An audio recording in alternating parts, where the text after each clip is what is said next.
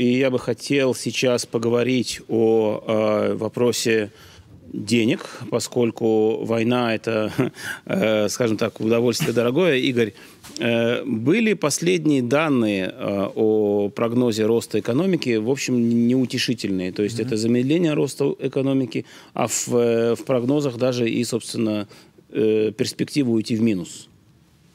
У нас большая перспектива уйти в минус. У нас э, в перспективе, э, скажем так, э, не замедление, как это хотелось бы, роста инфляции. То есть вот э, последний месячный индекс был даже минусовой, на удивление для всех, но этому есть... Э, это секунду, это, это э, влияние войны или же это эхо еще довоенных событий, поскольку мы понимаем, что мы имеем иногда результат процессов, это, которые это, не сиюминутные, да, а... Да, это эхо, в принципе, довоенных событий, с одной стороны. Ага, и, соответ... стороны... и, и, соответственно, прошу прощения, сейчас, мне только надо понять, а, поэтому перебиваю. Соответственно, э, прогнозы на будущее, они еще более мрачные, потому что да. сейчас мы имеем ситуацию сложную. Да, да. Но тут на ноябрьский индекс, по моему личному мнению, сложилось два эффекта. Во-первых, это э, события, которые довоенные, которые на снижение индекса повлияли. Во-вторых, это первый шок октябрьский, когда э, произошел чисто психологический шок потребителя. И плюс э, ограничение доступа, опять-таки, э, к местам продаж э, и прочее, прочее. И люди просто меньше покупали. Соответственно, люди меньше покупали, меньше тратилось денег. И, соответственно, как бы э, это повлияло на снижение э, коэффициента инфляции.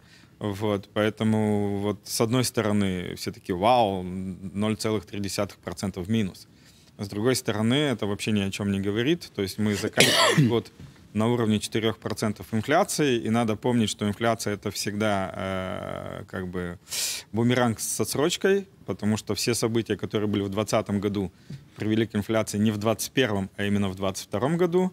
Э, вот, поэтому ни 24 год, ни 25 год не предвещает да, на но... момент каких-то радужных экономических вот, событий. я ровно об этом. То есть получается, что этот бумеранг прилетит к нам, когда прилетит конец с утроенной силой. Конец 24-го, начало 25 -го года, если не произойдет что-то я не знаю, из ряда вон выходящего, ну, что разгонит нашу экономику. Из ряда вон выходящего ничего не произойдет, если учитывать ситуацию в сфере безопасности, которая у нас, видимо, на очень долгое время вперед еще будет оставаться очень тяжелой, а, соответственно, ну, никаких ну, рычагов... все мировые, я не знаю, все мировые концерны решат построить по заводику в Израиле, тогда вполне возможно. Они могут это решать, если у нас ситуация в сфере безопасности улучшится, если, да. не будет, если будет гарантия того, что ракета из Хизбаллы, которая прилетит с севера, не, не, не уничтожит этот заводик. Поэтому да? еще раз, я очень люблю быть оптимистичным, но я последние... Как правило, заметил, как да. правило, да. Я последние несколько месяцев высказываю именно пессимистичные оценки, и даже ведущие девятого канала предъявляют... Как-то удивляемся мы начинаем, да, как-то вдруг Игорь Лупинский типа, вдруг начинает пессимистично такое, да, говорить. И, да. да, Игорь, который все время был на оптимизме, все время всем говорил, что все будет хорошо и прочее, сейчас говорит, что, ребята, готовьтесь э, к худшему. А нарисуйте мне это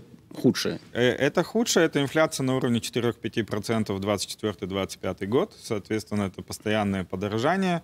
Соответственно, те, кто сейчас находится в нуле, э, их корзина продуктов подорожает на 10% к концу 2025 года. И если не заняться контролем своих финансов или возможностью увеличивать свои доходы, то мы естественным путем будем скатываться в минуса. Вот э, простой сценарий. Я говорю сейчас на уровне обычного потребителя. Это, Можно да, вопрос? конечно. А почему доллар падает сейчас?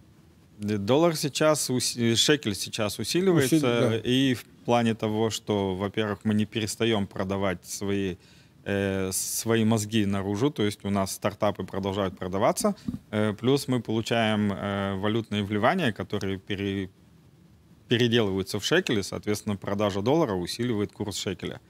Так, То есть это э, вполне естественный процесс. Тут и... даже Банк Израиля, по идее, который собирался продать 30 миллиардов долларов для того, чтобы повлиять на курс, остановился на 8 и сказал, пока хватит. То есть в теории мы еще 22 миллиарда можем продать для того, чтобы курс шейка... Но я, это, э, это показатель какого-то экономического состояния или это монетарное? Это вообще не показатель. Э, я постоянно говорю о том, что курс шекеля у нас э, тема манипулятивная. Контролируется его. Это, да. это просто манипулятивная тема. Он гуляет в коридоре от 3,2 до 4,2 в зависимости от потребностей страны. Страна на данный момент заинтересована в дорогом шекеле, потому что мы берем долги Вот, и желательно, соответственно, чтобы эти долги в шекелевом варианте были как можно меньше, потому меньше. что иначе отчеты будут такие, что журналисты просто встанут на дыбы. Вот. Прайм будет опускаться или подниматься?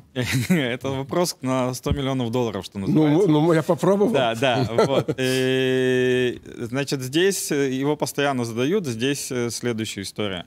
Э, Все, что происходит с нашим бюджетом, э, то есть то, как политики продолжают манипулировать нашим бюджетом, все, что происходит с возможными ожиданиями развития экономики, в связи с тем, что инфляция должна, по идее, разгоняться, прайм вообще, по идее, должен расти вот, в будущем, в ближайшей перспективе, с одной стороны. С другой стороны, э, ходят вполне справедливые разговоры, что э, мы, мы обязаны разгонять экономику. Прайм — это тот процент, который мы платим по судам, да? Для, ну, это, для базовая, это базовая okay. ставка, которая влияет на процент... На машканты. На... Да-да-да, на процент по кредитам. Теперь, что такое? Это э, коэффициент, который удешевляет или удорожает деньги. Э, соответственно, если деньги становятся дороже, мы начинаем меньше брать в кредит, мы начинаем меньше потреблять, э, тормозится инфляция, что хорошо. Но если... нет э, рычагов разгоня... разгона да, экономики. Да, да. То есть но с другой, но с другой стороны, предприниматель не может взять кредит, чтобы произвести товары, соответственно, экономика стоит на месте. Вот. Если деньги удешевляются, то есть прайм э, ставка Центробанка снижается и прайм снижается, э, то предприниматель имеет возможность взять больше кредитов, больше выпустить товаров, экономика разгоняется. Экономику вроде как надо разгонять, потому что, э, ну, как бы надо. То есть она сейчас в ступоре, вот, потихонечку начинает поднимать голову, ее как бы надо э, искусственно разгонять, поэтому для этого вроде бы как Понижать прайм. ставку Центробанка надо бы снизить, и чтобы деньги стали дешевые. Э, я, когда смотрю на эту картинку с двух сторон, понимаю, что идеальным ситуацией будет, если в ближайшее время ставка Центробанка просто не будет меняться. Ни в ту, ни в другую сторону. То, то что сейчас происходит, это нормально. И это то, что сейчас происходит. Я когда слушаю все эти вещи, размышления про экономику, я сразу, как знаете, в каком-то этапе, когда в школе я упустил э, по математике, ну, ушел все, и смотрю на задать, да там ничего не понимаю. Вот, но здесь это же вопрос-то, который по карману, по собственному да. бьет, надо разбираться. Да, да. Насколько мощным может быть урон экономики э, в конкретной ситуации, когда вот у нас э, очень много бизнесов на севере закрыто? Ну, насколько мощно будет, может быть урон, это сложно определить, потому что даже несмотря на эвакуацию, часть предприятий продолжает работать, часть предприятий, естественно, закрыта. Но опять-таки, да, мы в ситуации, когда э, мы не производим. Э, север нашей страны — это в том числе сельскохозяйственное производство.